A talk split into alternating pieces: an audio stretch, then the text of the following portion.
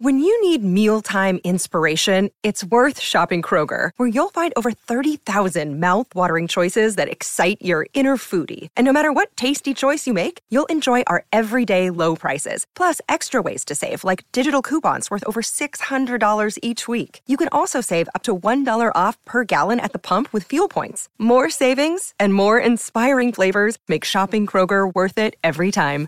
Kroger, fresh for everyone. Fuel restrictions apply. A one, two, three, four. Thanks for listening to this podcast produced by Ditty TV. Visit DittyTV.com for more exclusive on demand content or download the official Ditty TV app from your App Store today. From Ditty TV, this is Insights, where today, Amy Wright chats with brothers Michael and Kevin Bacon, aka the Bacon Brothers, all about their brand new five song EP, Erato. As multifaceted artists with a ton of creativity in their DNA, Michael and Kevin have been actively creating music together, well, since they were just kids. They call the genre bending sound they make Forosoco, a blend of folk, rock, soul, and country influences. And that makes sense considering it's the continuation of sounds heard long ago in Philadelphia, where the two siblings were raised on a soundtrack of 1970 singer songwriters, Philly soul singers, and classic rock bands. We're a songwriting band, and the songs lead the way, Kevin explains. We're not beholden to a specific sound. We just write the songs and let them point us in the right direction. That's how we've done it since the very beginning. And speaking of beginnings, let's get this show on the road. Here's Amy Wright with the Bacon Brothers, right here on Insights. We're going to talk a little bit about just some stuff, and then we'll get into the the latest album, Erato. So that'll be really, uh, really a good one. I actually, um, I was really very interested in, in the song that you guys wrote. I'm going to actually dig into it a little bit in memory of when I cared, and uh, and you had some co-writers and some some interesting things going on there. So we'll get to that too. But Great. but uh, so what were what were you guys doing during COVID? Well, uh, let's see. I I was right in March of 2020. Um, we were actually in the studio, and it was uh, two two albums ago. We were we were um, finishing up tracking on the day when we felt the world shut down. Basically, um, I remember us going, "Oh, I don't know. Are we hugging masks? What is the deal here?" It was all kind of new, and uh, um, I they shut my. Uh, I was shooting um, the second season, I guess, third season. I guess it was the third season, second season of City on a Hill, and uh, they shut us down. So I went out to LA because my wife and my son and daughter were out there, and we went into lockdown for about three months, I guess, uh, with just the three of us, as it turned out, which was unusual because we hadn't lived with my son since he was about, I don't know, 17. And, right. yeah, and, and he was he had moved to LA and was looking for a place to live, and so he was staying with us for the time being, and, and we all, you know, had about three months together, in very close quarters. Hopefully that was fun. It was it was okay. Yeah. Yeah, no, it was good. Um, and you know, you uh, Kyra and I have been married a long time, so has, has Michael and Betsy. Um, and you know, we spend a lot of time together, but we also, because of the nature of our our uh, gigs, spent a lot of time apart. We spent a lot of time on the road and hotels and different you know jobs and stuff like that. So this is the most in our 30 years of marriage that we've ever been, you know, in one space at the time. So that's a that's an interesting, you know, uh, sort of uh, new piece of the puzzle to see how you how you get along with your spouse when you're really in very very close quarters. And it was it was good. In fact, I think that it's funny. I think we've come out, uh, you know, or at least sort of come out of the other side of it, needing to spend even more time together in a weird sort of way. Yeah, I would agree with that. Um, Ronnie and I were were sort of just the two of us locked down for quite a while, and uh, um, what came out of that, yeah, was that before that I was the one traveling more, and um, and you really it was really like a silver lining. We now really enjoy um, not only being together, but I really don't want to travel as much. Um, Right. Once once that we've sort of uh, gotten past that. How about you, Michael? Well, I was very lucky. Actually, we were lucky. First of all, Betsy and I have, have worked together forever. She manages uh, my film scoring business, and so we're kind of together all the time. And six months before COVID hit, we decided we have this house in Pennsylvania, rural Pennsylvania, and we decided let's sublet our apartment um, and try living down there for a year to see what it's like. Uh, but I was teaching in three days a week in New York. So um, six months before COVID, then COVID hits. We were already ensconced in our house. I went from teaching in person to teaching online, um, and we kind of went through it without any problems at all. I mean, nothing really changed for us. And what's happened since, um, you know, in the in the film scoring business is people don't really get together with you personally anymore. There's really, I mean, I think there's a reason too, but a lot of clients don't want to go to the, go to my office and sit down with me and look at the film. They just you do it, you know, file sharing that sort of thing. So I would say overall, uh, I, be, I came through completely unscathed. Well, you know, it requires people to get out of their pajamas now to come come yeah. see you in person. I think there's a lot of Zoom calls going on, and I've noticed that now people t- turn their camera off. You know, so who knows what they're wearing. Um, you know, we had a great night with you guys when you were in Memphis a few years ago, and you had the Thomas family uh, yeah. in, and um, uh, it was just a lot of fun, and, and it was just a great show, and we have a great memory of that, and spending some time on the roof, and and um, so much fun. Yeah, um, very good memory. So, how did how did the whole idea for the Bacon Brothers come about? Because you have a family of, of six kids, right? So, um, how, how did that whole idea materialize? Well, my brother uh, is nine years older and was already, you know, fully ensconced in music um, as I remember. I mean, he started playing as a tiny little boy and really was very, very serious about it. You know, was also playing in orchestras and, and studying, um, you know, classical cello and and uh, and I would hear him playing in bands with um, my sister or one of our sisters. We're, uh, I'm the youngest of six. And, and, of course, you know, you hear your brother doing something, you want to do it, you know. And so I started thinking that I could write songs and started singing those songs uh, to him. And then he would figure out how to play them. And then eventually we started writing songs together. Uh, we never really wrote it we never really wrote songs with the idea that we were going to form a brothers band. It was more that we were going to be able to tap into something as songwriters and you know pitch. Um, Michael had been living down in um, Nashville for a long time, working as a staff songwriter, and so so I think me from hearing his stories about it, you know, had this idea that we could write a hit song and give it to somebody to record it, but in order to do that, we would get together, we'd write, we'd do demos.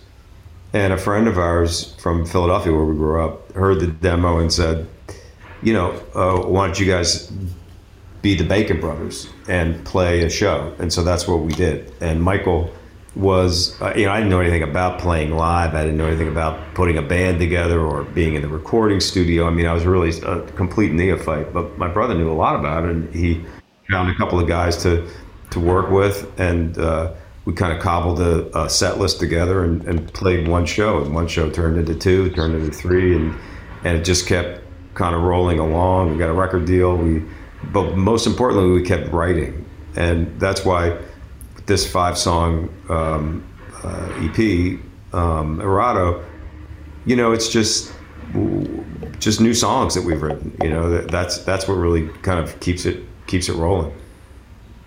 Well, and Michael, you're a composer, obviously outside of, of working with um, uh, with Kevin on the Bacon Brothers. You actually are a composer. You've written a lot of uh, TV and movie soundtracks and songs. I mean, what is that process like when you uh, when you're writing for something in particular? Well, it's I, I can't think of two things that on the surface appear to be similar, which would be songwriting and film scoring. Uh, is so completely different. Uh, first of all, the film scoring part is is client driven, and when I talk to my students about film scoring, I always tell them that it's it's a craft, not an art.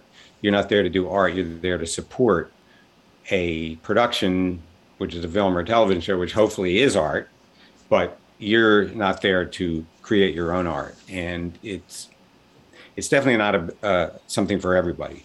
Um, songwriting is um, not time driven, or at least the way Kevin and I generally write, write songs. Even though it, I was a staff songwriter, where you did have a certain amount of pressure to come up with songs, but uh, I don't really do that anymore. So um, for better for worse, the songwriting process that both my brother and I go through is you sort of think about what's going on in your life, think about what's important, and you start to kind of throw rhymes around, ideas around, titles around, and you hope that at the point where you are peaceful and unfettered, that that song kind of emerges and you have a guitar next to you and time to work on it. Um, so I'm on my way up to the Adirondack Mountains where there's no electricity and obviously no television and generally the phone phone doesn't work. Um, and th- that's the kind of thing where I'm much more receptive to whatever these mysterious moves that allow you to come up with the song. I mean, that being said, you know, I'll be there for five days. Maybe I won't come up with a song, but it's um, in my life being so busy, it's it's difficult to find peaceful moments to respond to whatever that that um, that muse, which is out there. I mean, look, you know, we we've been doing this. I've been writing songs for um, probably close to 60 years, and I've always been able to keep doing it. So I guess um, you have to sort of trust that, you know, there'll be another one after this one. Yeah, it seems like we all need a little space in our life to be creative. It's really hard when we're super busy. Yeah. Um, so that sounds like the perfect spot for that. And I know you guys both love American roots music. Where did that love for American roots music come come from? Well, you, I mean, you should take that one, Mike, because you were really the the, roots, the rootsiest of the rootsy guys.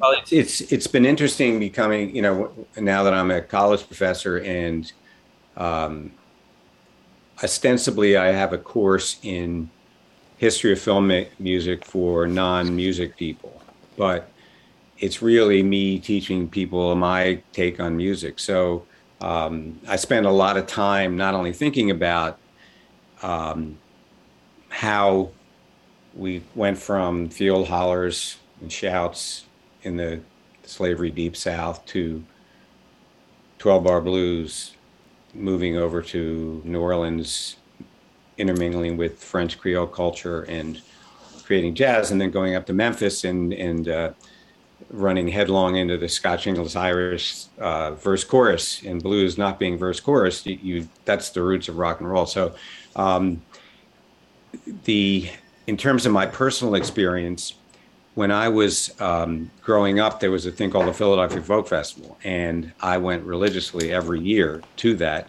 and that was all roots music. And I heard the best of the best: Mississippi John Hurt, Phil Ochs, Bob Dylan, Judy Collins, all these people. So um, my pretty much my concept of music was always a guitar and a vocal, and nothing much more than that. So when I started to become a professional musician, I moved into more kind of rock and roll, um, kind of folk rock kind of sound. Um, but roots music are is and also the songs that we would sing at camp. And I know it sounds really corny, but um, my sister, our sister, was a really great guitar player, and we would sing songs around the campfire. And uh, those are things that are mean a lot to me still. Yeah, there's nothing better than just having a guitar and vocals. I mean, that's, and go, you can go anywhere, you can be a troubadour anywhere right. with right. a guitar and, and some vocals. Did you guys ever go to uh, the Newport Folk Festival? No, it's so funny that you bring that up because um, it's, uh, this, this woman that I know has been saying to me recently, I don't know why you guys haven't done Newport, you know uh, it's I'm going to talk to them anyway. So maybe someday. Yeah, no, it just seems like it'd be right up your alley. Um, I interviewed Lester Chambers uh, not too long ago, and um, he was talking about his experience back in the '60s going to and playing the Newport Folk Festival, and he happened to be there when Bob Dylan went electric. It just has such a history. uh, I know. Well, uh, that's what I said. I would have loved to have been a fly on the wall when that happened. Um, so you guys actually ter- coined the term "Forosoco" to describe your music, and what is that exactly? Well, it, it, stands for folk rock soul country, um, and you know that's what happens when you put put a band together. It still happens. People say, "What do you play?" Uh, and kind of, I just was thinking about it. Uh, well, we play some folky stuff, we play some rock stuff, but definitely have a lot of soul influences, and every once in a while, there's something that feels a little country. Um, you know, I I grew up uh, with the music that my brother played and, and my sister played also the music that they were bringing home at at the time, and I was exposed to music very, you know, early, um, so that the British invasion is something that even even that I remember. You know, even though I was born in '58, still that still was important. And being in Philadelphia and all those all that uh, great soul music coming out of Philly, and then you know my, you know, it's sometimes my obsession with Motown and with funk and and and then very, very late in life, I kind of discovered country. I think it was really a function of being in a town, and that's the only on shooting a movie, and that's the only thing that was on the radio. Um, and so, you know, those sort of influences just make up Forosoco, and it's it's still to a certain extent what we what we play. You know, it's funny because growing up, I felt like everything was just rock when I listened to radio, and I grew up in Memphis, but I realized later that there was a little bit of soul and there was a little bit of what would pe- people would call classic rock, and there was a little bit of country rock, and and so all those influences were there, but they just had one name for it. It was just rock music, and it is kind of funny now that uh, that we um, define the genres a little more carefully these days. I think um, yeah, so I like. I, I think it's kind of silly myself. I mean, yeah. you know, I I think my brother and I both agree that we, to us it's always less important. The genre is less important than than the song. If it's a great yeah. song, you know, that's what that's what we want to hear. You know. Agreed. Agreed. You know, it's just that's all it is. And um, it's funny because I talk to artists a lot, and uh, they actually don't like to be labeled. So it, it's funny that the industry does that a little bit more. But um, I think when you're an artist, you have a journey, and whatever that journey, wherever that journey takes you, you should be able to go. It's like Bob Dylan. You know, he started in folk and he ended up in rock and and and whatever else he wanted to do. But uh, you know, defining it almost takes away from the creative aspect of it. It seems.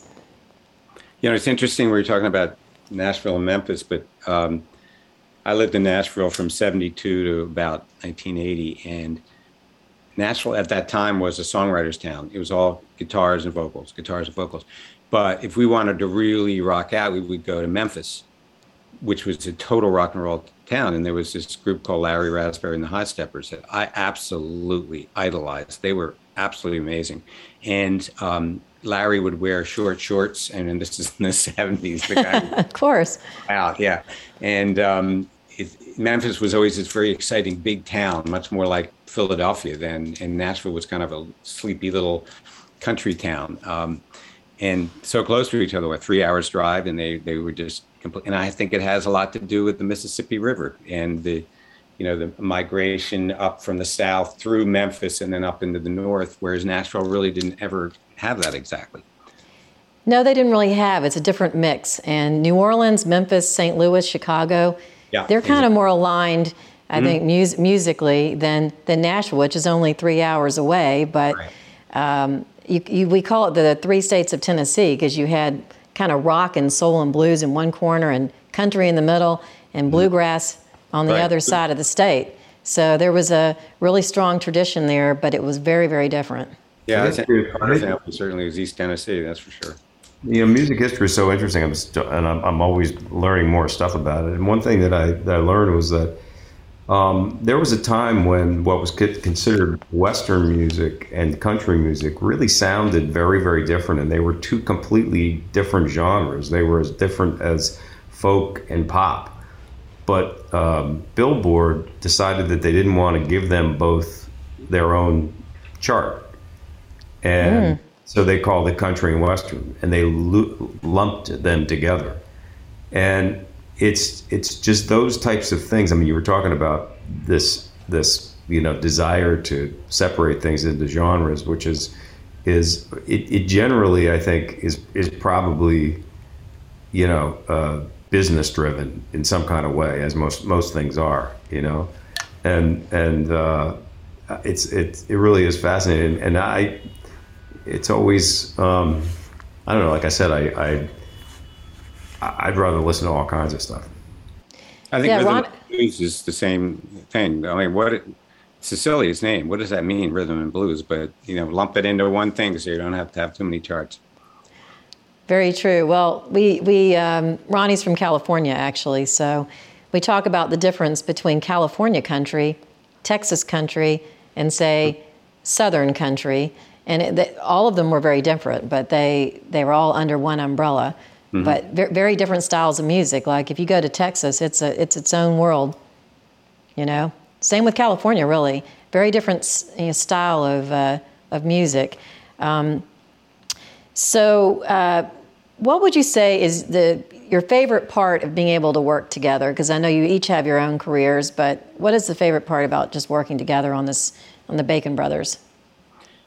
Well, there's a lot of things. Um, I'm somebody that I don't want to get too philosophical, but I feel like I was put on this earth to do music, and I'm just going to do that as long as I can. And if I can find someone to join me in that journey, I'm very happy to do that. You know, I love working with bands and you know our band and developing harmonies and um, helping my brother get his songs together, and he's helping me get get my songs together and um, trying to put together a show that warrants the amount of money that people have to pay to, you know, come see us. Uh, we we really value, uh, or we feel a, a, a, responsibility to come up with. You know, we're entertainers. Let's face it. That's what we do, and um, we try to make the show fun and uh, as as much variety as possible, and offer every possible thing that we can do within the realm of music. Um, the other thing is, you know, it's a business as well. Um, you know, we have a lot of people that come out on the road with us, and um, well, as few as possible, but they it's a lot.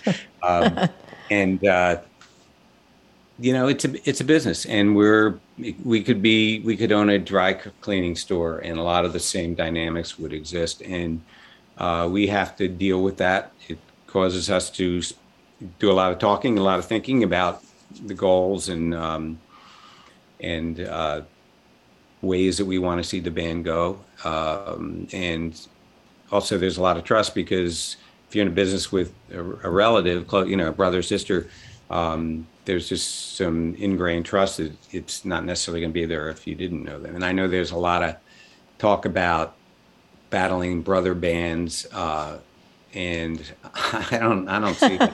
I just don't see it. I know they, they're there, um, but it doesn't really exist for us. But it could happen anytime. You never know. How about you, Kevin? Uh, it was such a long answer that I forgot what the question was. Uh, yeah, well. you can take notes uh, you well, you know what? I'll, I'll, I'll give you a different question then. So, your question is after you guys started the band, uh, what was really, what were some of the challenges you faced? Because everyone starts a band and um, they don't realize how hard it is. I mean, it is really hard to keep everyone on track, write good music. Um, you got to get ready for the road. Performance has to be there. There's more to it than just, hey, let's start a band. So, what were some of the challenges that you guys kind of faced? Well, you know, for me, uh, I was well in my 30s. Uh, I, I, it was all new for me. Um, sound check, uh, you know, plugging guitars and practicing. Uh, you know, harmony, singing on a microphone, then later on being in the studio. This was all completely new. My brother really was uh, he, he had years and years and years of experience with with this, both with touring and with the studio and with band dynamics and everything that he was right in his wheelhouse. So I really had to look to him to figure it out, and and and he did because we were we were not someone that w- we weren't floated in any kind of way when we first started. It wasn't like a vanity project where I was saying I'm going to take a couple of years off and play rock and roll, and I'm going to pay for the whole thing, get us a bus, and do all that kind of stuff. We we we you know would show up, would drive in Mike's car, and and we'd plug our gear in, and and you know it was all he was figuring out how to talk to the promoters and to how to get get us a rider, and you know this was all new to us. You know, it's gotten um, easier in that we have more of an infrastructure, but also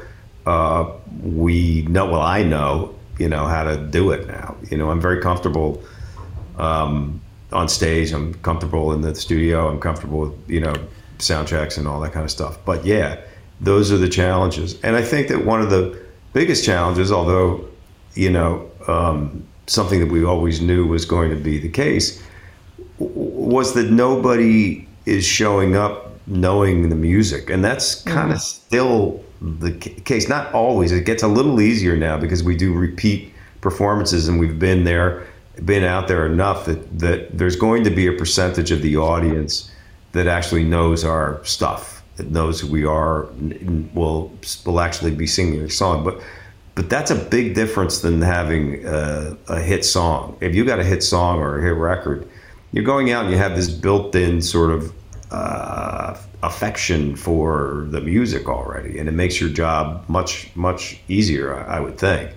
Um, for us, the challenge is to say, okay, here we are. We're not a cover band. Um, yes, you've seen my movies. Uh, we're not going to do scenes from my movies. Um, I'm not going to dance for you. You know what I mean? We're going to. Right. We're going to. Um, we're going to sing songs that, that we wrote and show you what we want to say musically. Are you good with it, or are you going to go along for the ride for an hour and a half? And and that's a that's a that's a that's a heavy ask for an mm-hmm. audience. But we understand that, and we do our best to put on a good show and to uh, take people on this um, on this walk with us. Well, you know, uh, so Ditty TV, we we focus on all kinds of music, and and we really provide a platform I think that's broader than say corporate radio is these days.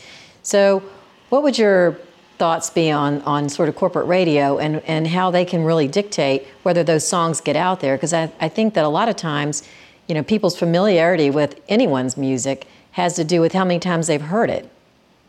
So, you know, there's a lot that, that goes into marketing a band and getting your music out there. But the, the biggest challenge is distribution, whether that's radio or some other form of distribution. But um, people have to hear it in order to remember it, so to speak.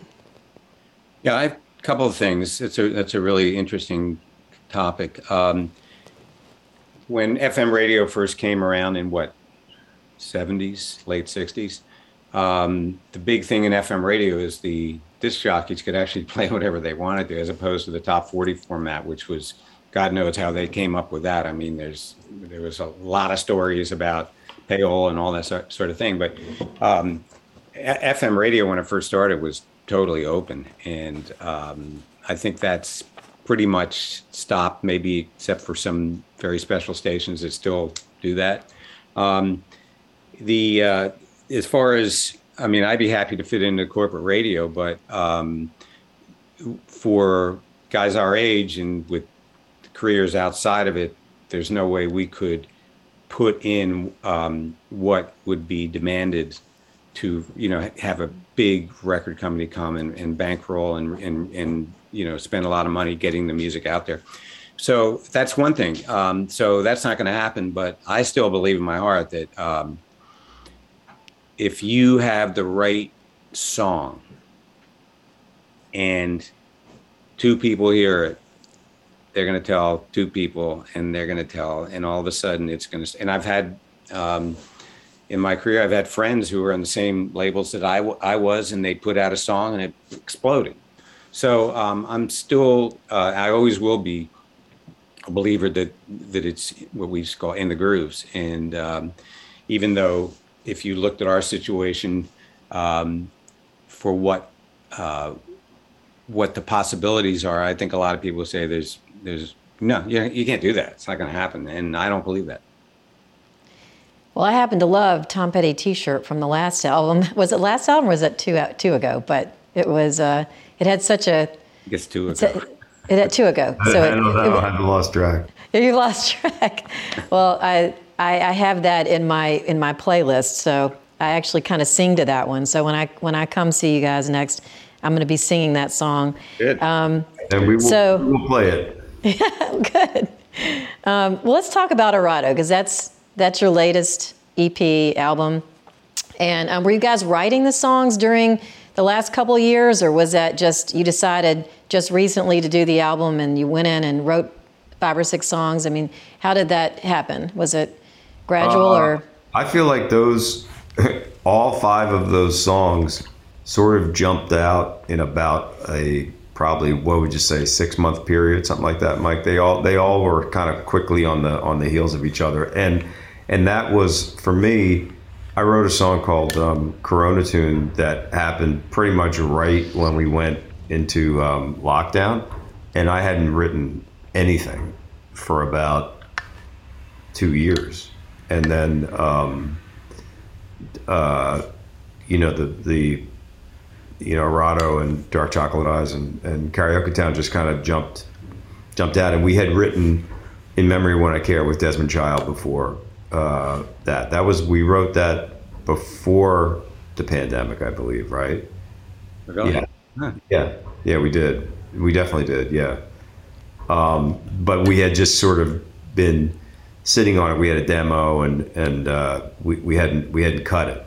Um, and then um, um, "Let Me Have It to You, Girl" was a, a, piece of music that Michael had from a, a, a score, and uh, he was well. You could tell he, he was he put he put lyrics to it. Yeah, I'd never done that before. Um, but you know, I have a few little tracks that I've done over the years that stand out to me as just being good song tracks. So I should probably go back and revisit some them some more because it was a fairly easy process for me to do. Well, you know, let's talk about let's actually talk about in memory of when I cared, which you just mentioned was co-written with Desmond Child. Was it also Boyd Stryker? Was was he also involved? Yes. Um, so uh, Desmond Child is um, associated with some really iconic music. Um, and um, what was it like to co-write in general, but co-write with him specifically? Well, for me, it was it was interesting because, as I said, I'm a film composer, which is very much client deadline time driven, where you're always behind and you're always um, pushing to get stuff done and approved. And um, whereas Desmond, his style is very very relaxed, and we made two dates with him. And the first date, we didn't do anything but talk and drink coffee and listen to music, which is just different for me because if you're going to spend three hours, I'm used to create, you know, getting a whole bunch of stuff done. And then we didn't even really do anything till the next day. Um, and Desmond had a bunch of tr- bunch of titles which is very Tin Pan Alley style. I mean, that's when I was a staff writer in Nashville. That's how we would start too. We'd come up with a title and see if we could flesh it in, flesh it out. And then um, he had Boyd's, I think, 10 tracks of that Boyd had done in California as just kind of suggestions of a groove and a, uh, musical ambience and uh, percussion. And we looked at the title, listened to the things that Boyd had done, and picked one. And then that was our. We started building onto that, and then it, it. I didn't realize it was so long ago. My God, that's like two years ago or more. That nothing. It just kind of sat there, and then uh, Kevin went in the studio and did some vocals, and it started to emerge. And Desmond liked it and uh, was um, encouraging, and and we went in with uh, Joe Nicolo, who's um, used to be the owner of Ruffhouse Records, which has had you know the Fugees and Lauryn Hill and very very successful guy from Philadelphia, and um, so he produced it, and I think it came out really really well, and it's it's a very different kind of sound. We've never really done anything like that exactly. Uh, it's I would say contemporary and most of the time when I play for people, that's the first thing they say is it sounds like it would fit into what's being played in the radio now. Yeah, I would agree with that. When I was listening to the album, it, it kind of stood out from the from the sound, the way it was mixed, yeah. uh, the instrumentation. It had a very sort of modern radio sort of feel. Yeah. Um, exactly. And uh, um, so, what's what? Tell me about Erato. What, what? How did y'all come up with the name Erato? Um, I, I, was um, very um, discouraged about songwriting, and um, had I was on location shooting a movie, and you know I always keep a guitar, and I didn't even have one. I didn't bring one, you know, and I I went and I bought this um, like $150 guitar at a little music store, and and uh, it sat there for a little while, and then I heard something about somebody talking about the Greek goddess of uh, music and poetry and and eroticism and uh, and I, and she was supposed to be a muse for those things. And so in a weird way, she kind of became that because I wrote the song about her and about being unable to write.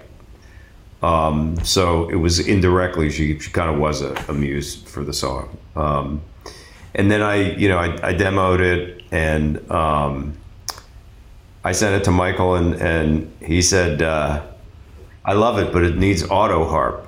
And uh, so he, he put auto harp on it, which is great. And, and he, um, uh, went out and got a uh, electric auto harp, so we use auto harp in the show now. Something else to carry around with us. Erato is always pictured as playing a harp, so that's the first thing I thought of. That's true, yeah. I think I played an auto harp, but I, I was really young. I think it was like 10 or 11 in music in elementary school. We, yeah. we played the xylophone and the auto harp. I think. Yeah, the auto harp is a great, I mean, and um, Maybelle Carter was the one that really made it an instrument you could do, you know, with folk music. And the great thing is, it's really about pushing buttons. And once you push a button, you can't play a wrong note. You push the next one, and it's. Um, I think I just love the instrument. I think it's it's a it's a fantastic uh, instrument. I love playing in the band. Uh, you're inspiring me to get an auto harp because uh, Ronnie is guitar and drums, and I'm violin and vocals. But we don't have an auto harp and I think that would add something to our mix. Absolutely, so, absolutely. So I think we're going to run out and get one. Um, well, so Michael, the, bought, Michael, Michael bought an auto harp, which is, which is awesome. It sounds great. It's got pickup on it and uh, works really well live. And and uh, they're uh, they've probably come a long way. Yeah, they have. It's the auto harp store. They've that's all they have are auto harps. They have about fifty different ones and all the stuff. Anyway, mine is great because one of the problems with an auto harp it's kind of like tuning a piano. You have to get a you know a tuner, and this one has fine tuners on the other side of the string, so um, it makes it much much easier to get in tune. So when we're when we're about to go to sound check, I'm going to probably have to spend a half an hour, you know, tweaking the auto harp tuning, but uh, that's it's fine. Well, you'll have to send me which one you picked so that I don't have to go through the other 50. Okay, I will. I will. Absolutely. just, just send me the one that you think is great, and then I'll go and buy that one. Um, so, who did the who did the album art? I thought it was great. Uh, the, co- the, that's the cover of the of uh-huh. the, the art harp. Yeah, I drew that. You drew that. I, I didn't even know that you uh, you were an artist. Uh, well, uh, you know, I don't know. That's I think that's a stretch, but I do, but I, I do, I do like to draw. My brother draws great too. I mean, we we kind of grew up, grew up drawing. The drawing was, it's funny because we don't even. I think all of my siblings pretty much like to draw. Uh, our parents were actually, our mom was a really good artist, but our dad also was an architect, so he was always had architectural drawings, and he he was able to draw beautiful little um, drawings. Would take uh, would make little books for his kids and stuff like that, and uh, um, that was just something that we we always had around. You know, our management said, you know, whenever the thing is with an EP is you have to do a lot of cover stuff to for each one of the songs, and um, our management said, "Do you have any ideas for Erato?" And I I put one out there, and I thought this is the dumbest idea I've ever seen.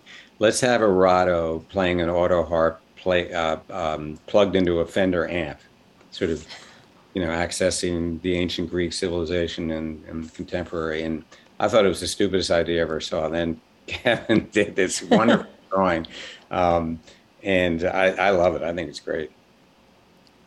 Yeah, I thought it was great too. Um, are you guys going to tour for the for the album? Are you going to hit the road? We do. Yeah, we we actually have. We were out um, for uh, we. Uh, we got cut short um, for reasons that uh, are you can guess. Yes. Um, and uh, and now we're getting ready to. I guess in, in June we, we're starting to um, you know put some more dates together. So the answer is yes. Yeah, we do have we have. Um, you know, right right now, obviously things are constant change. Right now, we got some some New York stuff, sort of East Coast based stuff. We're gonna have a, a, a Nashville run. We got a, a, California run. We got a Texas run. You know. So, what is your favorite part about touring in general? Well, not the hotels. uh, not sometimes the food, but not always. Um, I, I know for me, for me, listen, it's it's such a cliche. I, I don't have any desire to travel really. I mean, I've spent since I was a kid. I've spent my life. You know, you you talk about the road. I've been on a on the a different kind of road. You know, mm-hmm. living, making movies in all different places in the world, town to town to town, basically living out of a suitcase. Um, so that doesn't hold any more fascination for me. And a lot of times um, people ask this and say, well, you get to go and you know sightsee. And as you know being a musician you know it's it's you don't really get a chance to do that much sightseeing. I mean you know you're you're basically you're busy. you know, yeah you're busy. Um, so everything about it to me at this point is um, not really appealing except for the show. And to have to to be up there and to play for those people and share that experience with them that on that particular night that is completely unlike any other night and will have its own sort of um, its own vibe for better or for worse we're experiencing something together that is not going to ever be the same I still really, really love that. Michael, how about you? Yeah, I think I think Kevin's right. I tend to be a little more of a sightseer. I, I like one of the things that's great about in the band is you will go to places that in your normal life you would never choose to go to. You all of a sudden you're in this little town in West Virginia or something, and there's a little venue there, and you get a chance to you know, go have breakfast in the little cafe and just get a sense of what the lives of the people who live there. I find that really fascinating. Um, but um, the sound check and the the dinner is at five thirty, um, and then afterwards maybe having to get in a bus or get in a van and go somewhere else. It's, it's rough, but it's um, yeah, I mean, I agree with Kevin. You know, if, if we're hitting on our eight cylinders um, and the audience is great, it's it's a wonderful feeling to share with with our between us and our guys in our band. I talked with one artist who actually he travels every year. He's touring constantly, and uh, he said he keeps a journal now of where he likes to eat in each stop. And so he has he has a whole uh, list of restaurants and places he likes to stay he said, because I've well, stated them all at this point. our, our, our band has a way of, of remembering shows based on how the food was. so, like, you, you can go, well, yeah, it was June 2004 and we were in Minneapolis, and they'll say, yeah, that was the sushi place, right? you know? it's, it's it's it's crazy. That's great. Well, listen, the album is Erato. Um, I love it. You know, I wish you the best with the tour and, and the album. And come see us again in Memphis. We'll, we'll feed you down there. You know, we'll feed you some barbecue. I love Memphis. Great town. I really do. Okay, Amy, thank you. That was great. Appreciate yeah. it. Yeah. Thank, thank you guys. Appreciate the time. Like I said, you know, lo- love your music and um, wish you the best with the album. And, and hopefully everyone is healthy and happy. So. the family that picks together sticks together. That's a wrap for this edition of Insights. Thanks so much to the Bacon brothers for sharing their time with us this hour. With Erato, Michael and Kevin, brothers, songwriters, frontmen, and multi instrumentalists, prove their staying power once again. Pick up your copy or a copy for a friend over at baconbros.com. From all of us at Ditty TV, thanks again for tuning in, and we hope to see you again real soon, right here on Insights. It's NFL draft season, and that means it's time to start thinking about fantasy football. FantasyPoints.com features industry leading experts and prognosticators using proprietary hand charted data to help you score more fantasy points. FantasyPoints.com is the place to go for whatever kind of fantasy football you play. Whether you play fantasy football, daily fantasy sports, or do a little bit of everything, Fantasy Points has the meticulously researched content to guide you to victory. And why wait for the fall? Fantasy Points also covers the new spring football league, the UFL. Join the guru, John Hansen, Scott Barrett, Joe Dolan, and other massive names in the fantasy football universe with an exclusive offer. Use code Pantheon for 15% off any fantasy points package, including the all in package, with access to every article, tool, and data nugget that Fantasy Points has to offer. That's fantasypoints.com and code Pantheon for 15% off at Fantasy Points. Fantasypoints.com. Code Pantheon. Score more fantasy points.